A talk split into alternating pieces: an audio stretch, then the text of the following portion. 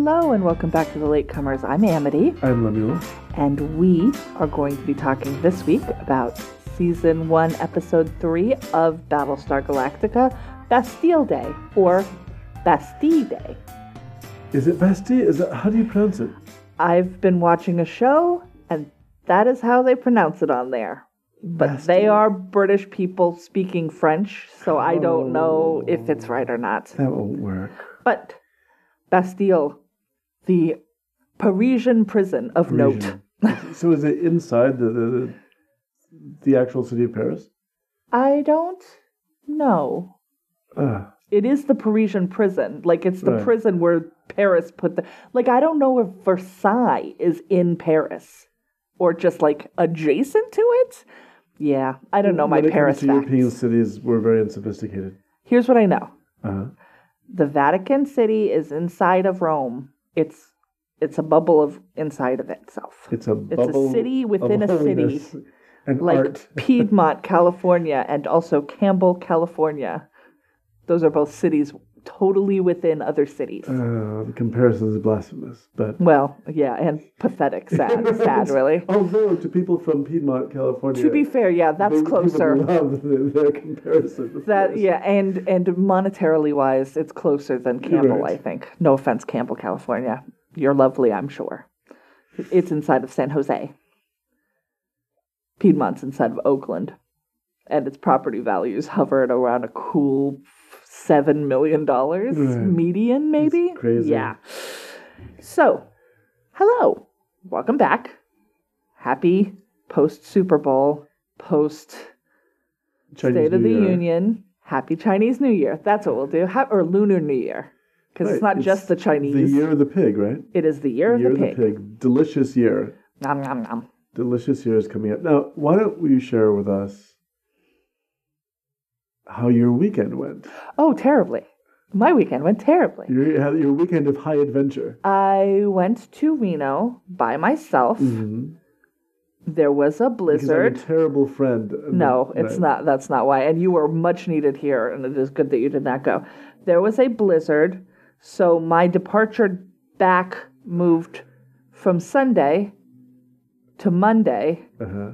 to Tuesday, and I got back finally actually Wednesday. So we're recording this late. You're lucky to get it, people, because I'm still getting this out on time, even though I was fighting snow chains a mere 10 hours ago. Yeah, that's about right. Nine hours ago. So I um, had a bout of food poisoning. Uh, and I stayed two nights in a very overpriced hotel, but it's the only place I could physically get to because snow. I drive a Honda Fit, and it is not equipped for the winter because I live in Oakland, California. So I made poor choices, and it went very badly.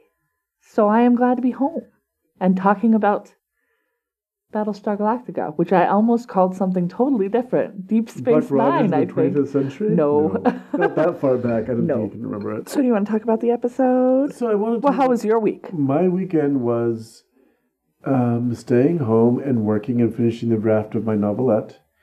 Um, and the entire time worrying if you were going to make it out alive, which I was seriously concerned about. So at one point, you were stranded and you were showing me pictures of carrion being eaten outside of your window. Oh yeah, that was the that's That probably was- the coolest part of my weekend. For whatever reason, in the hotel, the first hotel room that I was in, I was on the casino level floor, which is one floor up. So there was a roof outside my window, uh, and there was a falcon or a hawk of some sort that was had made this roof its dining room. And so every morning I opened it up and it was devouring something.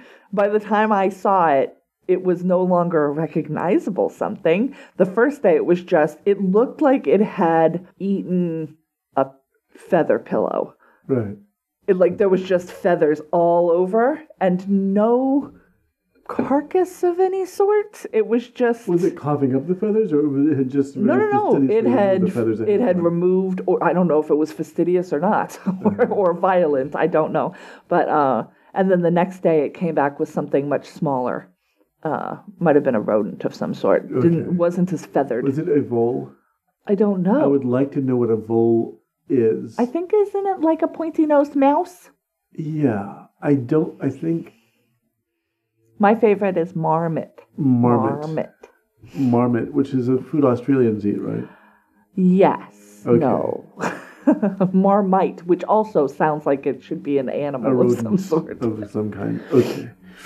So now that we've understood what we're doing, what we've done this week, and we survived. I This- survived. This, you survived. I did too. I went directly to work today too, like a champ.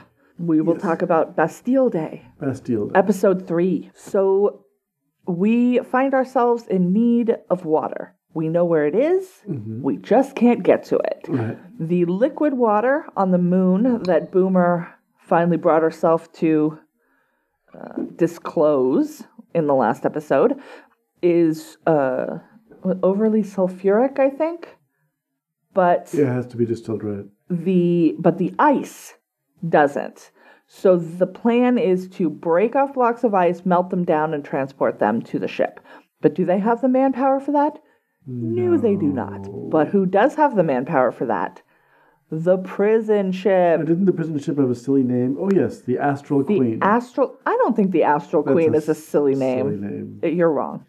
And Astral Queen sounds like a a song from the ABBA songbook that got lost somewhere. you know what the Astral Queen is? What?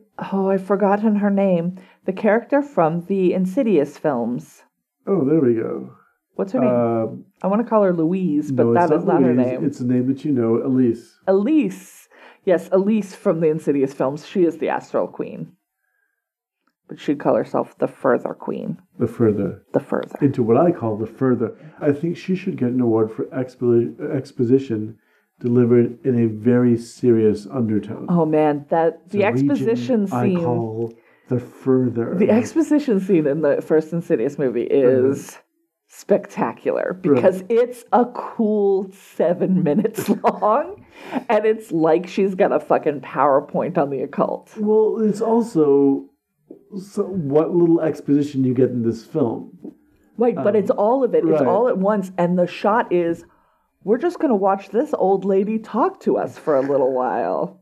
Is everybody cool with that? Settle in. like it's Um, bonkers of filmmaking. I like those movies. I'm not dissing those movies. You know, I really enjoyed them. The only one I didn't like was the one about the keys, which made no sense to me. That was the fourth one. It That was, the was- la- most recent one. The fourth one, but I, I think that, th- like The Conjuring, what's his name? Uh, Patrick Patrick Wilson, Wilson.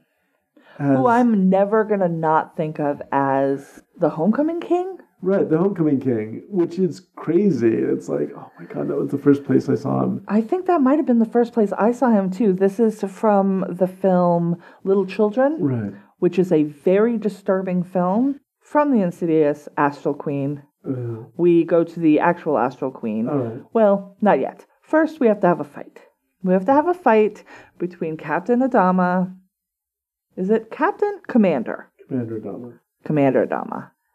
Daddy Adama. We're not going to call him that ever again. And I apologize to everyone and the president because that's how everything needs to start with a fight between these two.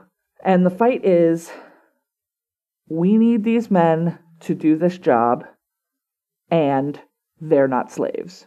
That's basically the gist of the two sides the- of the they're fight. setting up the argument for the entire episode, which is um, should these people be forced into labor or should they be asked respectfully into labor um, and be given some sort of chance at establishing freedom later on? Right, which is interesting. So, what we find out is, first of all, all of the men, because prison sentences work like this in this universe, have been uh, sentenced to hard labor. That is their sentence for however long. Sentenced to hard labor. So, conceivably, this is not outside of the w- well of whatever they are re- required to do or were expected to do before, you know, their prison got exploded Right. because they're not aboard a prison. They're aboard a transport ship because they were going to see about being paroled. So these are also men who presumably are at the tail end Of their sentence. of their sentences. So that's an interesting twist to that, I think. Because I'm if if you're a prison ship, you're made up of prisoners who are sentenced to hard labor, then not utilizing that labor doesn't make a lot of sense. right. But given that that is not the situation, this does make sense. Also, I would say, A, we've got uh, limited population. So if we can reform and release these people, we should do that so that they become members of our tiny society. Well, the, they do believe, um, and they honestly, except for the ones that Adama has instilled with this hope, this blind faith that there are members of the human race out there deep in space. They do believe this is the end of the human race if they don't continue, Right. if they fail. Right. The So- pragmatic view is if we, this is it. Right. and so we have to figure it out um, which that's the view you kind of have to take with your decisions uh-huh. because if you don't and you're hanging all of your hopes on a earth that might not exist then the likelihood of survival is very low. Uh, it, you can be working towards you know continuing the human race and figuring out what's best for the current human race and be going towards this eventual home. But you can't just do the latter and not Well, do the former and th- expect to survive I think this is an interesting question in this particular episode about um, ethics and ethics under pressure. Do we abandon all the rules when it's an emergency situation? And what Adama and the president are arguing is that kind of situation, and uh, Apollo is trying to get in the middle of in it, In the middle he's very much the mediator. mediator But and he—that is his whole pro- his whole thing Adama was pointing out to him, you don't know what side you're on because you're trying to find validity in both sides of the argument, and there is maybe equal validity in both sides of this argument. although i would argue Uh-huh. that without context Mhm. there is not two sides to this argument. These are men who were sentenced to do hard labor, and this is hard labor that needs to be done. So we can certainly credit them any way that they would normally be credited in our current prison system, but we could require them to do this because they are still under sentence. These are still convicts. But the fact that they are on a parole ship adds the And context to it. How many people is it on the ship? I don't remember. 1,500 men. 1,500 men are the last, uh, who are among the last of what they believe to be the last of the human race. Right. Also puts a different con- uh, different um, context into the, or puts the situation in a different context, rather. Right. And also, I don't, I think that there is a way to coerce prisoners into doing work without making them slaves. Like, I think that it's not a, an all or nothing Uh-huh. thing, which is, of course, what, what Apollo ends up Right. put touting. Um, so Apollo goes to talk to the people in charge of the ship, along with um, Billy, who is the advisor, the the very young advisor to. He seems like he's a little out of his depth with this job. Of course he is. He is an he's definitely an intern Uh-huh. who is now the chief of staff because everyone else is dead. And uh, he's going on behalf of the president and he suggests that Dualla come with them because he has a crush on her and because the uh, Captain Adama or Commander Adama has said someone from the ship needs to go. Right. But he, he wants to get her in this position not just because he's in love with her, also because I think he's seeking to promote her more into the, the sphere that he's that they are all in. Maybe Right. that might be true, but I think it's also, I mean, if I can get some FaceTime in, Yeah. that's not going to hurt anybody. But it turns out this is a really bad choice. yes, it is. And then also Callie goes. And Callie Uh-huh. is our, she's my Firefly proxy for Kaylee. so I didn't realize her name was Callie. So that's frustrating. This could get Although I really guess it'll be easy for me to remember. Maybe. So they all head over to the astral queen and apollo makes his pr- proposal. And he basically he's allowed to just say to all of the men this is what we need. We'll give you credits to- that you can use towards freedom basically. I don't know if it's you know get five and win. It's like a sandwich stamp at a at a store. And they they this was bonkers to me. This was when i was like who is running this thing? They open all of the cell doors and are like if you accept step forward. Right. and i'm like really? Just 15 you, y'all know you are extraordinarily outmanned if something goes down but okay. And i guess it's the idea is we're going to extend respect and they will reciprocate or understand that they you know we're not keeping all the power but if you've deprived somebody or several thousands of somebody's all of their power and you give them the inkling of any Yeah.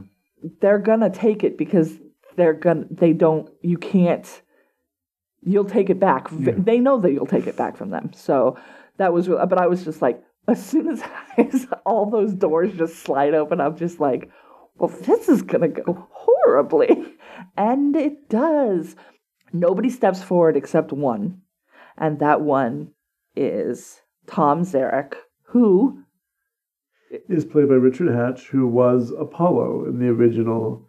And he looks great, by the way. I have to say, he does not look like he's aged much in the intervening years between toward uh, between being Apollo And and, being Zarek. opposite Apollo. Yes, it was. I yeah, you because you made a sound, and I was like, I don't know who this is. That was just a really interesting piece of stunt casting. His name is Richard Hatch, which he is unfortunately shares the name with the first survivor, Right. uh, but that's not who this is. No, he was a guy who did a lot of television. As a matter of fact, the first place I saw him was on Streets of San Francisco. oh, okay. He replaced uh, Michael Douglas, who was. Uh, I'm not sure if you're familiar with that show. I am only broadly and vaguely aware of a show that I think had its entire run before my birth. Oh yeah, it did. I believe it was on in the seventies, and I was not. and it's very 70s looking. Yes. So uh, he steps out and says, you know, no, on behalf of all of us, no. And uh, he's immediately recognized he is a terrorist, a political terrorist uh, from Sagittaron. And A place with a very silly name. all we hear is he's isn't that the terrorist hmm or whatever. We don't get the details right away. Um, Apollo tries to negotiate with him. Uh, he actually respected Zarek for doing what he did for what he believed in. Uh-huh. Uh, so he's trying to sort of negotiate with the mouthpiece of the prisoners, it seems, and uh, they are overtaken by a turned guard and a bunch of prisoners, and of Right. course, then they are put in Well, it's cages. a very small team, and they're not very well. No, it's what? It's five of them, I four of them. like this episode didn't lay out the prison ship so well. it was difficult to see how it was laid out, but I think Right. that was on purpose. Well, because they try and do a uh an ambush later and it's a Mhm. little bit clearer at that Right. point uh but also I think that they didn't want to just build a whole prison ship that they were going to use a cool one well time that's, that's kind of what I mean. like, like they don't just have a prison ship set laying around somewhere that they can use and they weren't going to probably make this a reoccurring thing that's the thing with a show like this is you're seeing the same sets over and over and over again so whenever you see a new set it's like how much effort are we going to put into this we might only have 13 episodes this might be it uh, and this would require a lot of work Right. so uh, so then they're all in cages. Uh, Billy's apologizing to Dualla for, Burger for getting her into this. And Callie is sort of propositioned by a man who seems like he thinks he's like second in charge, good friends with Zarek. I don't think he's that in charge, but uh, he, Zarek has taken them prisoner he order he demands to speak with the entire fleet. Uh, and what they end up doing is do they let him? They let him do it. Uh-huh. they let him get his message out. And he makes demands, right? and his demands are an election. Basically nobody voted for the woman who was president. She was the education secretary. Uh-huh. nobody voted for this woman. She was appointed by the previous person that was you know elected and holds basically all of the power. Not cool not cool step down. We need to have an election. And adama and the president are on the same page with we can't let him do that. We can't it, we're too unstable We to turn over power. terrorists. a, we don't negotiate with terrorists, but B, the group, humanity, like the entire group of humans, is too unstable, and we're in the middle of this water crisis still. Yeah. Like we're st- we're still two days out from running out of water. Time and place. We it's not we cannot have an Right. election today. Like that is not a thing that we can do. Um, And they have a very good reason too, because I think if you start making everything too democratic in a situation like this, nothing will ever get done. Well, within this, like today is Uh-huh. not the day. Right. Like Zarek, you might have a point, and really, you do kind of have a point, but we're in the middle of a like a water Mm-hmm. crisis, and we need to deal with that before we and we need to set like if we're gonna have elections. We should set up a commit like you do Right. the things that need to be done to make sure that an election can be carried out. It's not going to be a fucking everybody stand in a row and say a or nay. Like, like that's not going to do it. Um, uh, he he says just a flat out no, and the president says a flat out no. I mean they're a united front, um, and they send Starbuck with a bunch of Marines over to take out Zarek. Basically, they're gonna Yeah. sniper him uh, is the plan but and she's the best shot that they have like apparently the entire military is decimated and Mm-hmm. she's even though she's not a marine like all the sharpshooters or whatever are are gone so she's, Well, she also has a dog in the fight. she does yeah her buddy is over there Her dog is Apollo. go get her Some dog. Meanwhile, we've got this prisoner Mason, ugh, uh, who is the one who is sort of trying to get Callie's attention. And Callie is like, uh, eat a whole pile of dicks. Like, I'm just not. We're not doing this, and won't like kowtow to him. He wants to be shown respect, and she's like, "You're being lewd and gross, and I'm not." You're a rapist. Why am I showing you respect? Or Well, I don't know that he knew We don't even know why he we don't know why prison, he's in right? there. Um, but then he takes her in order to rape her. Like it's pretty clear that that is the goal. Um, and then we hear shouting, and she has bitten off a part of his ear because she is a badass. And um, he shoots her and wounds her. And there's this whole But he can't hear it because he's been bitten. situation where Zarek and Apollo both end up at the scene. So Apollo's like out with Zarek. He's not in a cage. The other Mm-hmm. Right, ones they're were all in discussing cages. what would be negotiations, and the fact that Apollo uh, admits that he read uh, Zarek's book when they were Zarek. The history that we're able to gather from Mm-hmm. this episode is that he was some sort of academic, yes. and he wound up writing some uh, his ideology down in a book that was popular on the campuses. Yes. And then later on, did not uh, or had people. There was a freedom fight. He was a freedom fighter, and in an incident, 11 people were killed. My guess is some sort of bombing. yeah. That's typically what a freedom fighter is going to do.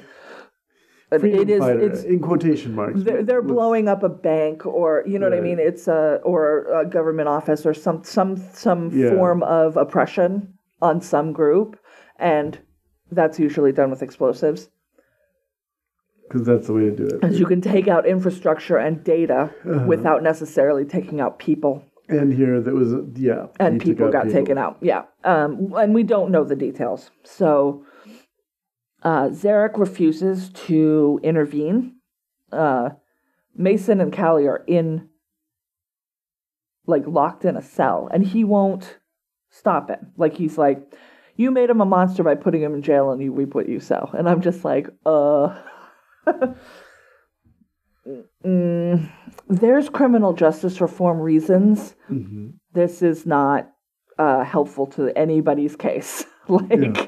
it's just not. Uh, he- uh, um, Apollo also seems to be aware of the fact that that Zarek is really kind of suicidal. This is going to be a very public. Well, we haven't gotten there quite yet. Yeah, Mhm. but he, that is becoming sort of clear. Like as he, as this is spreading out, and Apollo does end up shooting Mason Uh-huh. and killing him. He uh, overpowers one of Zarek's men's and, and takes that gun because he doesn't have. They took his weapons, I'm sure. So at the same time, Starbuck and the Marines are on the outside. They're cutting their way into the ship. So it's fun. Just cut a circle in a metal in the side of a metal ship. Sure, that that won't hurt the compression or anything like that. I'm like, we're in space. That seems like a bad idea. They're heading in. She's got the laser pointer, right? And at this point, Apollo realizes, yeah, Zarek is looking to be a martyr. Yeah. He's he doesn't care if he dies in this. He kind of hopes to, I think. I don't know if he's not like no illnesses No. disclosed or anything. No, but he's like, if I'm if I die, y'all are definitely gonna lose the power that you have in the with these people. Like all I'm doing is asking for a free and fair election, and you killed me for it. Yeah, that's gonna go real well with people, especially in a democratic society. That's not gonna be good. Uh, and so Apollo says, "You're right. We will have one, uh, but we're not gonna not today. But we will have free and fair election." Uh, and he um, offers. Well, okay. So he starts with mine the water for us, and you guys can run the ship. You guys can have it. You're free aboard the ship or whatever, and the ship is yours, and you'll be just like any other f- member of the fleet. Uh, and then we'll have an election within a year. And Zarek agrees and orders the men to stare down, stand down, but Starbuck still takes a shot, and Apollo knocks him out of the way, probably much to Zarek's dismay. And and I'm sure Starbuck's as well. Well, maybe. I don't know that she wants to have too many lives on her Yeah. conscience. well, Um, at the same time, though, that she her reputation is built on getting the job done. Here, it just got yeah, you know spoiled for her. yeah. And uh, so the, the the conclusion of this particular storyline, this is probably this is the A storyline. Uh-huh. There are basically three storylines in this one. Uh, is they're like shocked that he agreed, and Apollo's like, I live in a democracy, and we have laws, and the laws state that you would finish out the elections, and there was going to be another election in six months, anyways. Right. So, are you telling me that we just don't have laws anymore? Because I'm not signing up for that. I'm not getting on board with that plan, which is a totally reasonable thing. Is. Which is why Zarek was very smart. That was a smart thing to demand because denial of that is pretty huge. like it doesn't make a lot of sense. So that is oh, and then the last piece with this storyline is that um, Roslin admits to Apollo Yeah. that she may not even be here in six months because of her diagnosis. So now, who knows? She knows, Billy knows, Apollo knows. I feel like we got to keep track of who knows. Who knows the president has cancer? Um, so the I'd say maybe B. I guess there's like three well, there's some. three more sort of minor things. One of them is Baltar. Adama's done. Adama is done with Baltar's bullshit, basically. And he starts to say, I can't do it uh, because Adama is just like, I'm stop talking. like whatever this blathering is, which thank God, because if that was going to be his whole character the whole time, just saying big words until people left him alone, that's so aggravating. But Adama's like, no, shut it. like, yes or no? Are you making a Cylon detector? And he tries to say no, but that internal six, oh God, the internal, Internal six, six. Uh, is like, I will fuck you up forever. Tell him that you need your nu- a nuclear warhead which he does because he's and then he says it's actually the plutonium I need. He goes on his little he's a real aggravating character I because he's either whining uh, or like the equivalently the equivalent of openly masturbating in front of other people. well, I it's like those are the two things that his I character I don't does. understand his motivation at this point. Like, what is he doing? And Survive survival. uh, Uh, he doesn't want to go to prison or be, you know, killed for as a traitor because he's, you know, a fully a traitor. um, and so all he's trying to do is not be murdered as a traitor. I really think that that's basic. That and, you know, he's being auto stimulated by this. Yeah, there's the, So gross. Um, And then there's another little storyline between the executive officer and um, Starbuck, uh, where the XO is drinking, day drinking. uh-huh. Like, I, there's a water he doesn't have shortage, water, but right. which is a, a feature of this episode too. That hospitality is offering someone a glass of water because it's not become that Yeah. important. uh, so both of them end up being sort of a little drunk on the job, and um, she tries to reach out to him and yeah brings him a flask of water and he's like what is this bullshit? And i'm like dude come on. That shit's scarce. It's scarcer than whiskey at this point i think. Uh and then um we oh and th- so boomer and the chief are talking about the fact that boomer's probably definitely a cylon but nobody knows about it Yeah, but we're not gonna we're not gonna say it. We're not gonna believe it. Uh, and they're they're hugging, and the exo catches them and is like, "Boomer, you need to knock it the fuck off." Now that was weird to me because earlier he had made disparaging remarks about civilians uh, w- when the chief was there, making me think that the chief is a civilian. But then in this exchange, she's he's telling Boomer, "You need to cut it off because you're his commanding officer." And I'm mm. like, "Is he an officer, or like, is he military, or is he civilian?" I don't know. I can't. Yes. I don't know. the story moves so quickly that you're not going to be able to catch all the details that they're putting at you. Well, I mean, or those are conflicting things, Uh-huh. or I don't know how the military works, and so I don't know who's what. And because his uniform is coveralls, because he's like, you know, the chief, um, like mechanic, Mechanic, and yeah. uh, he's he's Geordie LaForge. He's like the chief engineer. Uh, I don't know if that puts him. He is military, but Callie isn't. Like I just don't know who's civilian and who's not civilian on on the Galactica specifically. And then finally, on Caprica, uh, it's real blown out. Like the air is super blown out, the light is super blown out. I, I think that that's them telling you, "Hey, nuclear fallout's no right, joke." it's irradiated. Um, so Healer, Helo and Boomer are there. Um, they see some uh, rats feasting on a corpse, and Boomer like gets grossed out by it, and then Helo reassures Well, the reason for that her. is because it's really gross. Well, except she's a robot. Well, she's putting on a performance. I know. commented on that she's putting on a really good performance. Ooh, I'm a girl. Those yeah. I know, and and and it's to get his sympathy. sympathy, which is, ugh.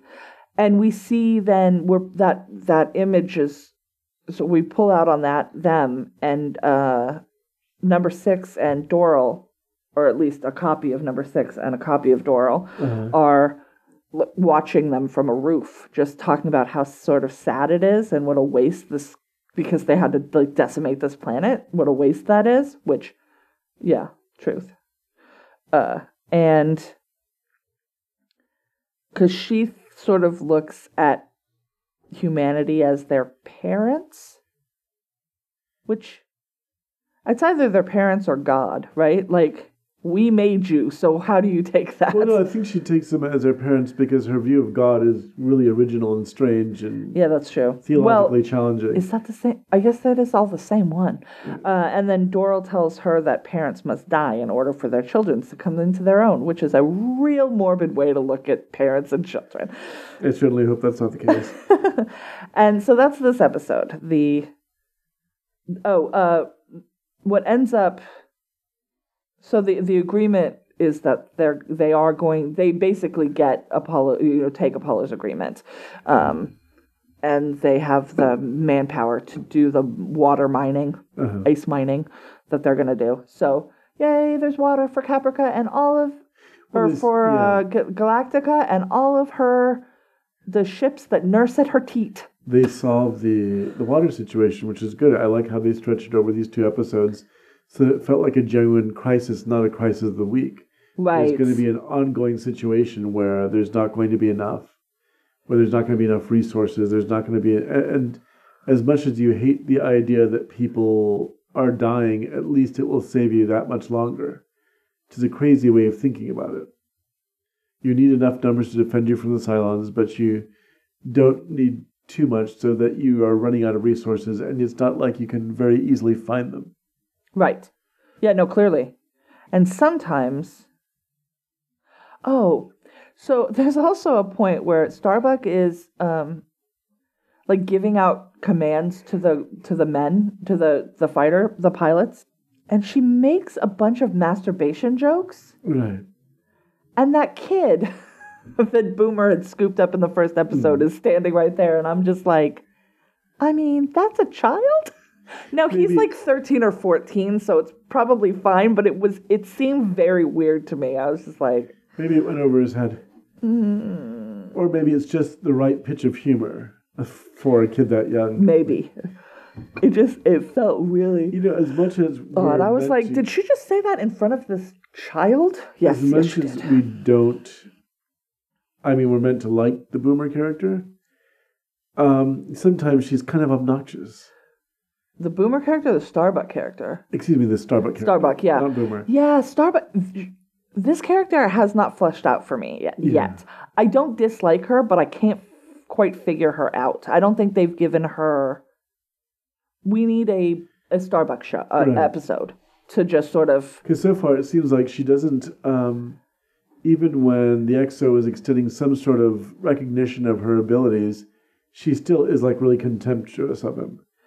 And well, so the fact that he's hammered is, although so is she. That's Yeah. the thing. They're both drunk, day drunk, which is not a great place to be. But it creates this sort of situation where you're not really sure why she's fighting everyone all the time. Yeah. Yeah. What is the chip on your Yeah. shoulder? Other than the chip on everyone's shoulder being one of the last remaining people in humanity. Maybe she just still hasn't caught up on her sleep from the first episode. That might be it. She just still needs a really good nap. yes. And a blankie. She needs a blankie. Yeah, that's a character that, yeah, I am interested in and intrigued by, but also don't really. that should be maybe a feature of the show going forward. Which character needs a blankie? Who I needs a would- blankie? I Zarek needed a blankie that, in this episode. Uh, uh, what's his name? Mason. No, no, no. Baltar always Baltar needs a blankie. always needs a blankie. Cover It's- your crotch. No one needs to see what's happening right now because it's probably inappropriate. It's it, yes. I I felt uh, like I should wash my face every time he shows up on the screen. Okay, you want to give this episode I would give it a B. a grade?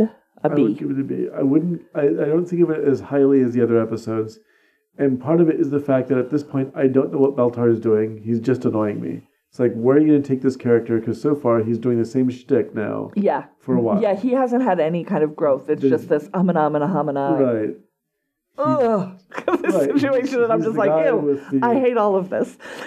The hot robot in his head who's giving him hand jobs when She's no great. looking. Like I'm really enjoying her her. Yeah. And which is strange because uh, over the weekend I watched The Oculus again. Oh, okay, yeah. and I'd forgotten that she was one of the actresses, or she was uh, she played um, Karen Gillan's mom, who is Oh, They she'd been dead for a long time. right. Like, she- okay, because I'm like, and most of her story, and I also recognize the fact that this movie is a lot better than I remember it. That one, I remember liking that movie I remember liking it. It's better now that I see it. That the film actually has a really neat kind of two parallel lines going on. The what happened to the parents and what happened to the kids, Mm-hmm. Right. and then what happens to them as adults. So uh, anyhow, going back to it, she was really Yes. good in that film. She was. So it's like okay, it's good to see them because sometimes you see an actor that you really like in a different role and they're not so great. Yeah. Um, and you're going, oh god, well maybe this is the one performance they're meant to make. But you know, aside from the the slinky red dress, she can pull off. Yeah, I don't understand. I mean, I do understand why she has to be dressed like that every time Mm-hmm. he sees her, but like, it's Yes, the it's Japanese it's a little tiring. fan service, I believe. I just don't. Well, no, but I mean, she's dressed right. like that in his mind to manipulate him. yeah, But I would think that after you've seen someone's breasts a certain number of times, you can keep your fucking wits about you when you see them again. Maybe I'm wrong. I don't have a penis, so I don't know if that's a, a factor. I'm not sure that it is. I think this guy is just a creep because you saw how, despite the fact that she was his faithful partner, he's cheating on her all the time. So he's just kind of a Uh, do we know that? I mean, yeah. can we really call a traitorous Cylon a but faithful he partner? Know that. But I mean, but what I'm so we don't know if she was faithful either Well, on her side of it. Like, she doesn't seem to be, and this is one of the intriguing but things also about her character. there are a thousand. How many of them are there?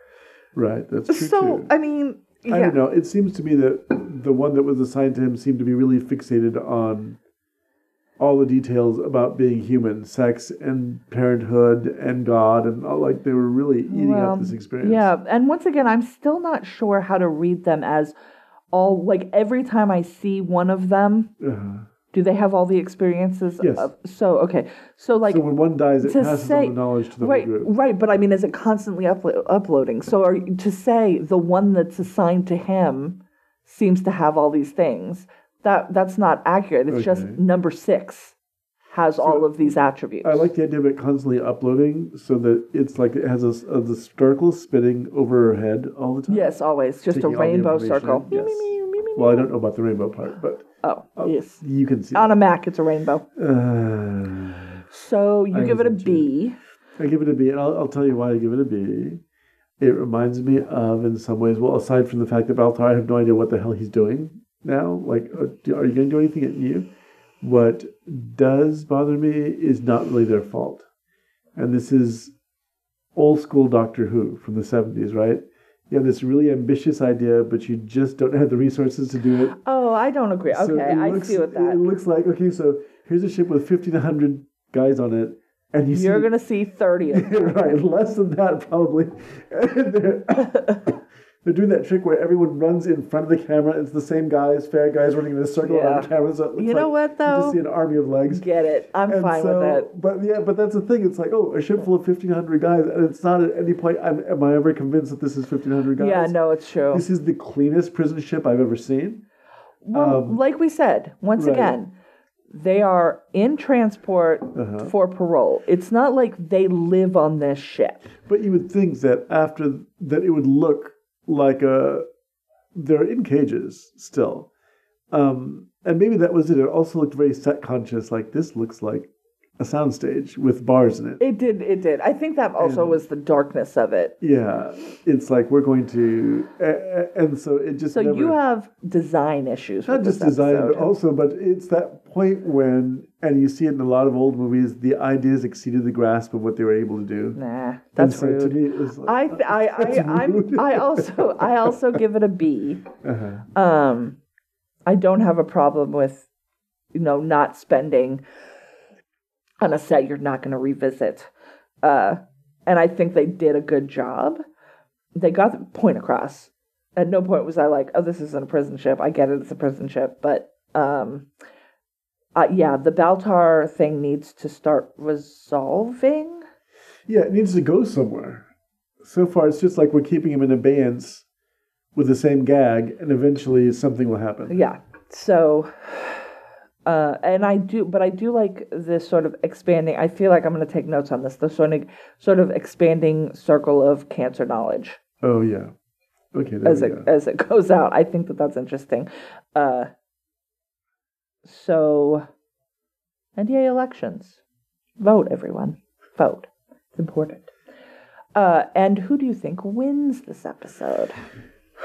I think that Apollo once again shows himself to be a voice of reason.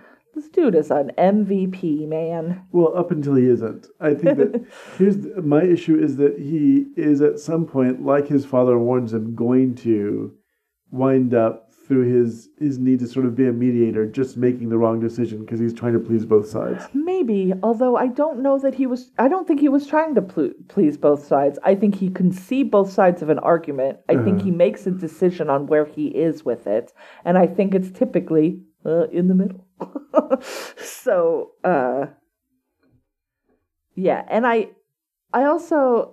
It felt to me like you don't know which side you're on, and I'm like, I'm pretty sure he's on the side of humans and not the side of Cylons, and those are the that's the sides that we need to be looking at. Yeah. We don't need to be looking at human side versus human side. We need to be looking at human Well, I mean, versus Cylon. His father is reducing it to um, are you with the people who are controlling the chaos or with the people who want to give the, um, the refugees, which is what they are, a great deal more autonomy? It's like, well, you can't control them that way. We have to keep everyone safe, and we can't if everyone's going to run off doing their own individual thinking.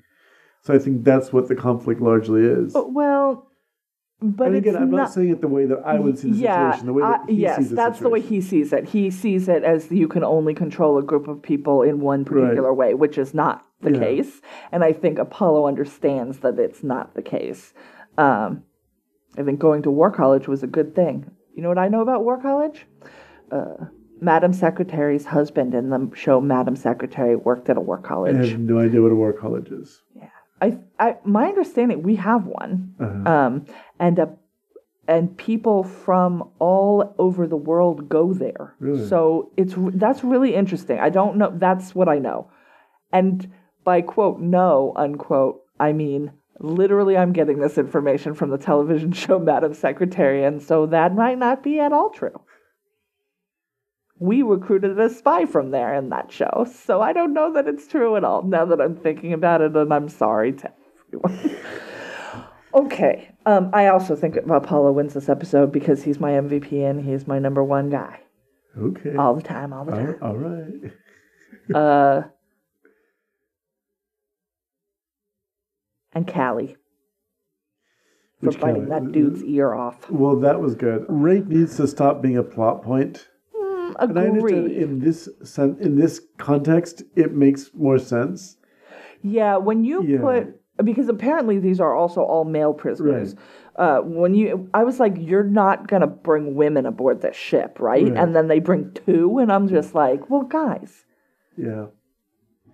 I mean, yeah, there may be gay prisoners that, Aren't interested. well, or not that aren't interested, but that would be a threat to male Uh-huh. males that go aboard the ship. But to put women in a ship with a bunch of men who presumably have been in prison for an extended period of time because they're all up for parole Uh-huh. seems not like a bright idea. No, it doesn't. And of course, you know, everyone on this show is so ridiculously attractive. That also seems to be a, you know, That's because they're on television. It's how they get the job. It's one of the ways they get the job. So, which I say is a hypocrite because sometimes I'll go, "Why that act? They, they look so," you know, and then you're like, you oh, literally say yes. Every time we're watching television, you're like, all these people are so gorgeous. And I'm like, yeah, they're on television. this isn't the, it's not real. I'm not watching a reality show. They got cast. There's a reason. Uh, so, do you have anything to recommend this week?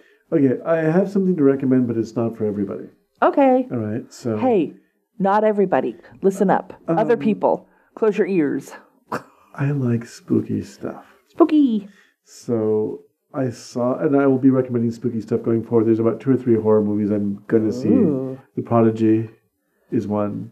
I haven't even seen a trailer for Uh, that Velvet yet. Buzzsaw is another one I want to see. Oh yeah, There's another couple that are coming out, but I caught up with a film.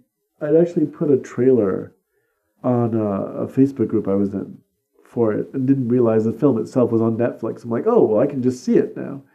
It's a film from 2016 called The Monster.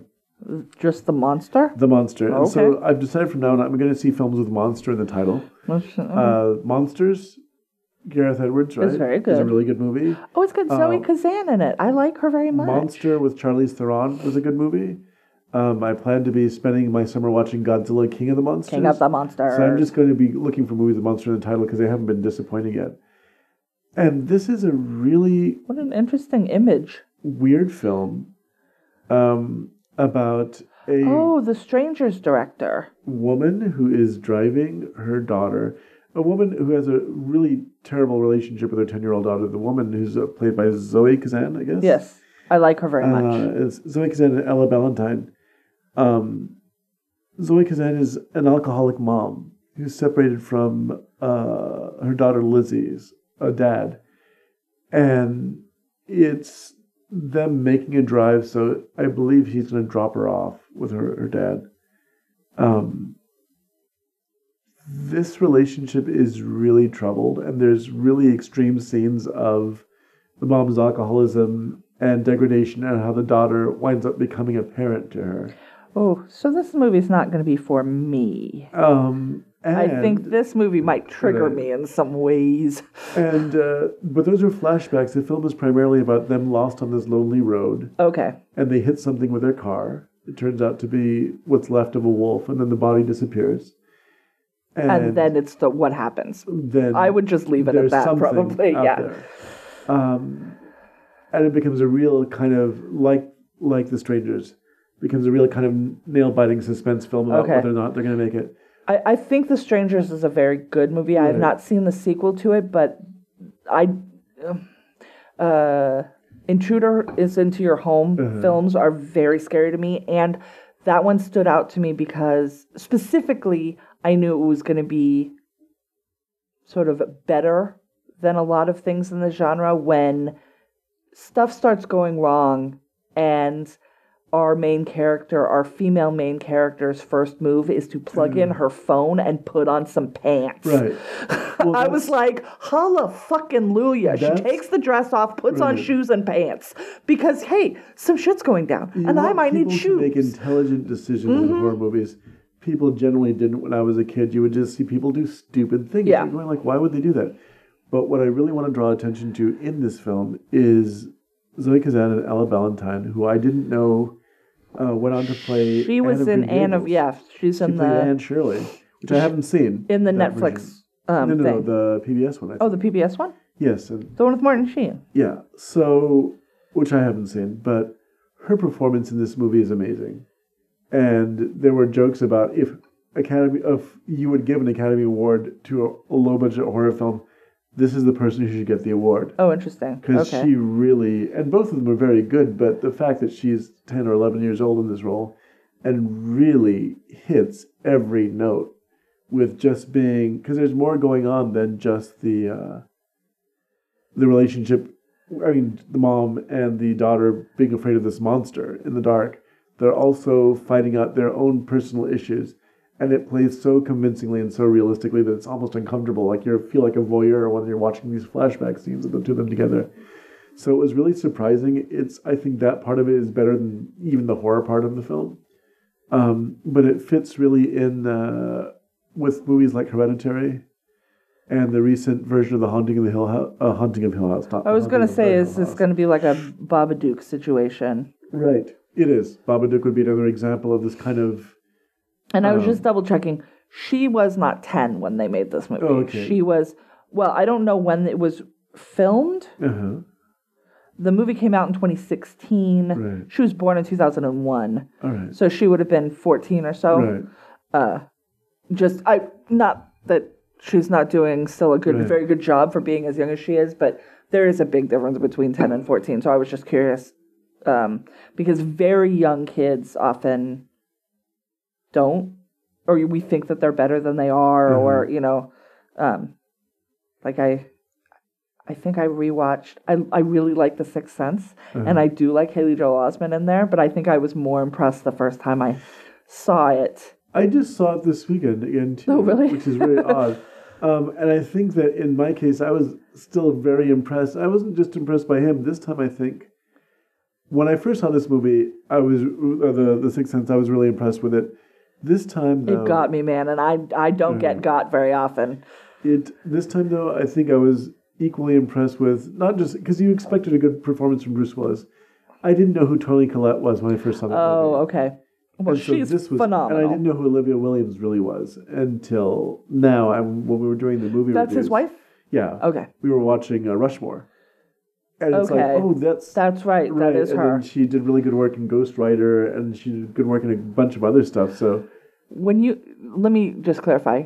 Uh, you mean Ghost Writer, right? The Ghost Rider, Okay. writer. not go not the no, Nicolas no. Cage Flaming Head movie, but the Ghost Rider. yes, I have to do the, the Pierce Brosnan slow burn thriller movie. oh, Ethan, not Ethan Hawke, No, no, no. It's um, Ewan McGregor. Ewan McGregor, the man who played a middle-aged Jesus, Uh, older than middle aged. middle-aged Scottish. Well, Jesus. to be fair, middle aged Jesus would be fifteen. Oh no! I'm sorry, everyone. Oh, that was 16, mean. but still, that was, that was wasn't not good. nice. I apologize. So, what would you recommend? Uh, so you know how this show's called The Latecomers? and you know how I was snowed in for so long? At Four your- days. At your And- hotel room in the woods. And uh, Or, food sorry, poisoned for part of that, so unable to really do anything that involved motion of any sort. So I started watching a show that's been on for four seasons. I am two episodes into the fourth season at this point, uh, and that show is Outlander. And it's the best thing ever. I love it so much. So I am of Scottish descent and Irish descent as well, but Scottish descent. So it gives me Scottish descent feels. It's so romantic, so much Gaelic. And I, um, coming up, knew some Gaelic, have since forgotten some Gaelic, and now feel I have relearned some Gaelic. Uh, and uh, the people are so beautiful, and the scenes are so beautiful, and I feel like I'm learning about history. And I'm this is going to be the type of show that I'll get to the end of the fourth season, and then if I need something to help me go to sleep, it'll be like I'll add it to like The West Wing. I will rewatch this show. Um, not least of which just to listen to Sam Heughan speak in Gaelic because it sounds amazing. Uh, so Outlander, man, watch that show. Oh, um, content warning: whole bunches of sex, just a whole lot of sex. Uh, not both of them, only one of them. Okay. Uh, and she's Irish in real life. The the woman that plays Claire is Irish in real life. And also, I mean, every episode has TVMA and then just either either two right. things or like nine things ranging ranging from, you know, graphic violence, rape, uh you sexual strong sexual content. All of them are have adult language and you know so i mean it's um it's a show for grown-ups. So, let me ask you this question on that subject. okay Do you think that the MPAA ratings, Ugh. right? yeah Do you think that's really obsolete now that you can watch on television? And cable television, mind you, not free television yet, but on cable television, you can watch the same, essentially know, what would be an R rated yes film. this movie every- this show would be hard r Uh-huh. for sure uh, pretty much every episode um, now granted just if they say fuck more than twice Uh-huh. or more than once. You're you're rated r. The mpaa is outdated and outmoded because it puts so much weight on a nipple and no weight at all on a decapitation. That's what's wrong with the mpaa i mean we could talk at length about it. Um, well, on top of that, i prefer also the fact that certain movies are favorites and they will, you can show a nipple in Shakespeare in Love, right? And that get a PG thirteen rating, even though in another film that would be an R rating. Ma- well, no, I don't think just a single nipple. No, no, but they are. They but they, yes, no, they do. They definitely play favorites, but they have this list, and if you have four of these things, then you're mm-hmm. automatically like it. Just it doesn't make any sense. I like the television rating system. Mature audiences makes more sense to me than a straight number uh-huh. because not all 14 year olds are mature Right. and uh, not all 14 year olds aren't. Because there are 15, 16 year olds that I would be perfectly like, uh, comfortable watching the show, and there are other ones where I'm like, no. PG thirteen for boys. That's the thing. So I, but I also like a list of why you're telling me that. And a rated R movie, all I know is you probably said fuck more than once, and that will do it. I don't know walking. I like a, a warning that there is going to be some, and especially because now they're adding things like rape is a line item. It's not covered under sexual contact content or adult, adult content.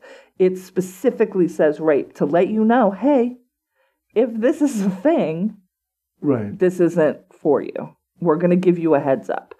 Um, and I, people want to say, well, it's a spoiler. It's not, though. It's not.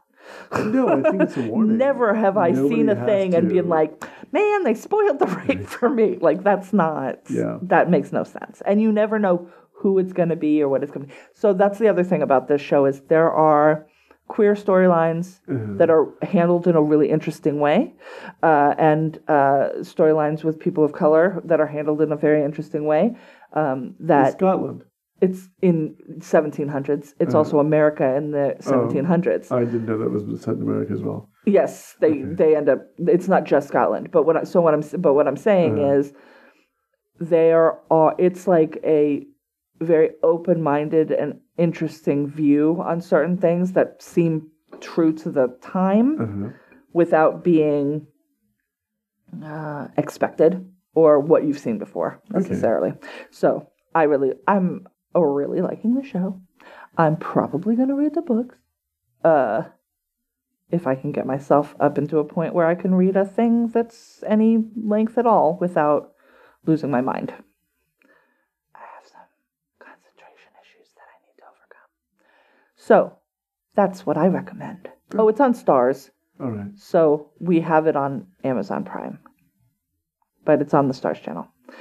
If you're looking for it and you haven't seen it, but you've probably seen it because everybody, it's got, and it's also like an obscenely high, like Rotten Tomatoes ratings mm-hmm. and IMDb ratings. Like, it's a well reviewed show. Uh-huh. Sorry, I can't, that's a thing that is a virus. I can't do anything about it. So I think that brings us to the end. Yeah, it does. So next week we're going to wa- watch season one, episode four. It's called Act of Contrition. That sounds like someone's going to be having a terrible day. Right. It Uh. does. Or someone's Catholic. Also that. Papist. A Catholic having a terrible day. Uh, and so you should watch it with us. And we will be back next Thursday with you. And if you want to reach out to us, we're uh we can we have an email. It's latecomerspod at gmail.com. We have a Twitter. It's at latecomerspod on Twitter. That's how Twitter works. Haha, smart. Uh I have a webpage at www.amityarmstrong.com. Lemuel has a book, Seeling Night. It's on Amazon. Seeling is not spelled like your roof. Nope. It's spelled S E E L I N G. I'm going to let you decide how night is spelled. You'll figure it out. Or you could just look up Lemuel. Right, because there's not that many of us. There's me, and there's Gulliver, and there's a character in the Yearling, and And in the Bible. in the Bible, and in the Book of Mormon also. So there's like five of us. And I think that brings us to the end. And we thank you so much for listening. We love you very much. And we'll talk to you next time.